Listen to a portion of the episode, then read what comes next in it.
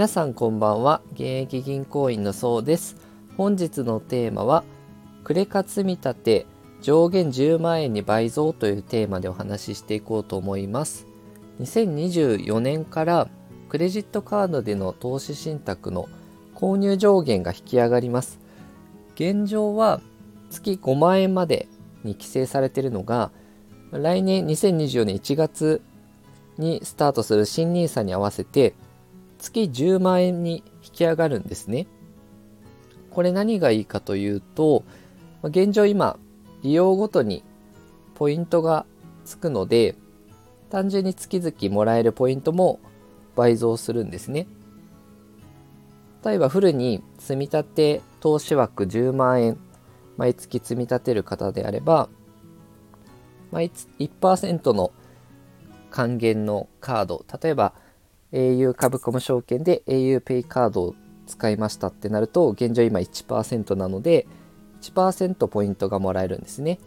そうすると約1000円ですね。で、それを1年続けたとすると1万2000ポイント。えー、特に何か無駄遣いをしたわけじゃないんですけど将来のための資産形成投資のためにお金を使っただけでもポイントがもらえちゃうというですねすごいいいなと、いい改革だなとは思いました。ただ一つ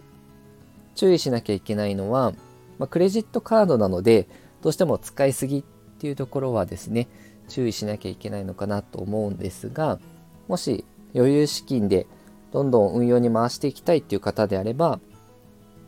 枠をフルに全てポイントで積み立てに回すことができるのでそれはいいなと思いました。現状、まあ、SBI 証券だったり楽天証券、えー、マネックス証券とかどの証券会社使うかによって使える積み立てできるカード変わってきますし還元率も変わってくるのでいろいろ比較して見てみるのがいいんじゃないかなと思います。まあ、SBI 証券だとですね、まあ、最大5%までポイント還元率上げることもできますし、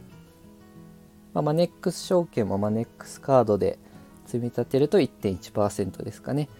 ポイントが付与されるようになってます。で今まではですね、まあ、使いすぎの防止だったりとか、まあ、借金によるですね過度な投資を防ぐために金融商品取引法で5万円限度額を設けてたのがそれが倍増になるということですね。まあ、かなり、まあ、証券会社からするとこのポイントの負担も倍増してしまうので、まあ、実質積み立て NISA の対象のファンドとか積み立て投資枠で買える対象ファンドって信託報酬って0.0いくつ現状で言うと0.09とかですねいうのも多いのでこれを販売会社証券会社と運用会社信託銀行で分け合ってるので1%のポイント還元ってほとんど利益が出てない状態なんですね。なので想定されるのは、まあ、2024年とか前半はお客さんを囲い込みたいと思うので、まあ、このこのままの還元率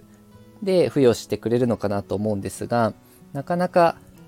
業績が厳しいってなると、まあ、今の還元率ではなくなる可能性も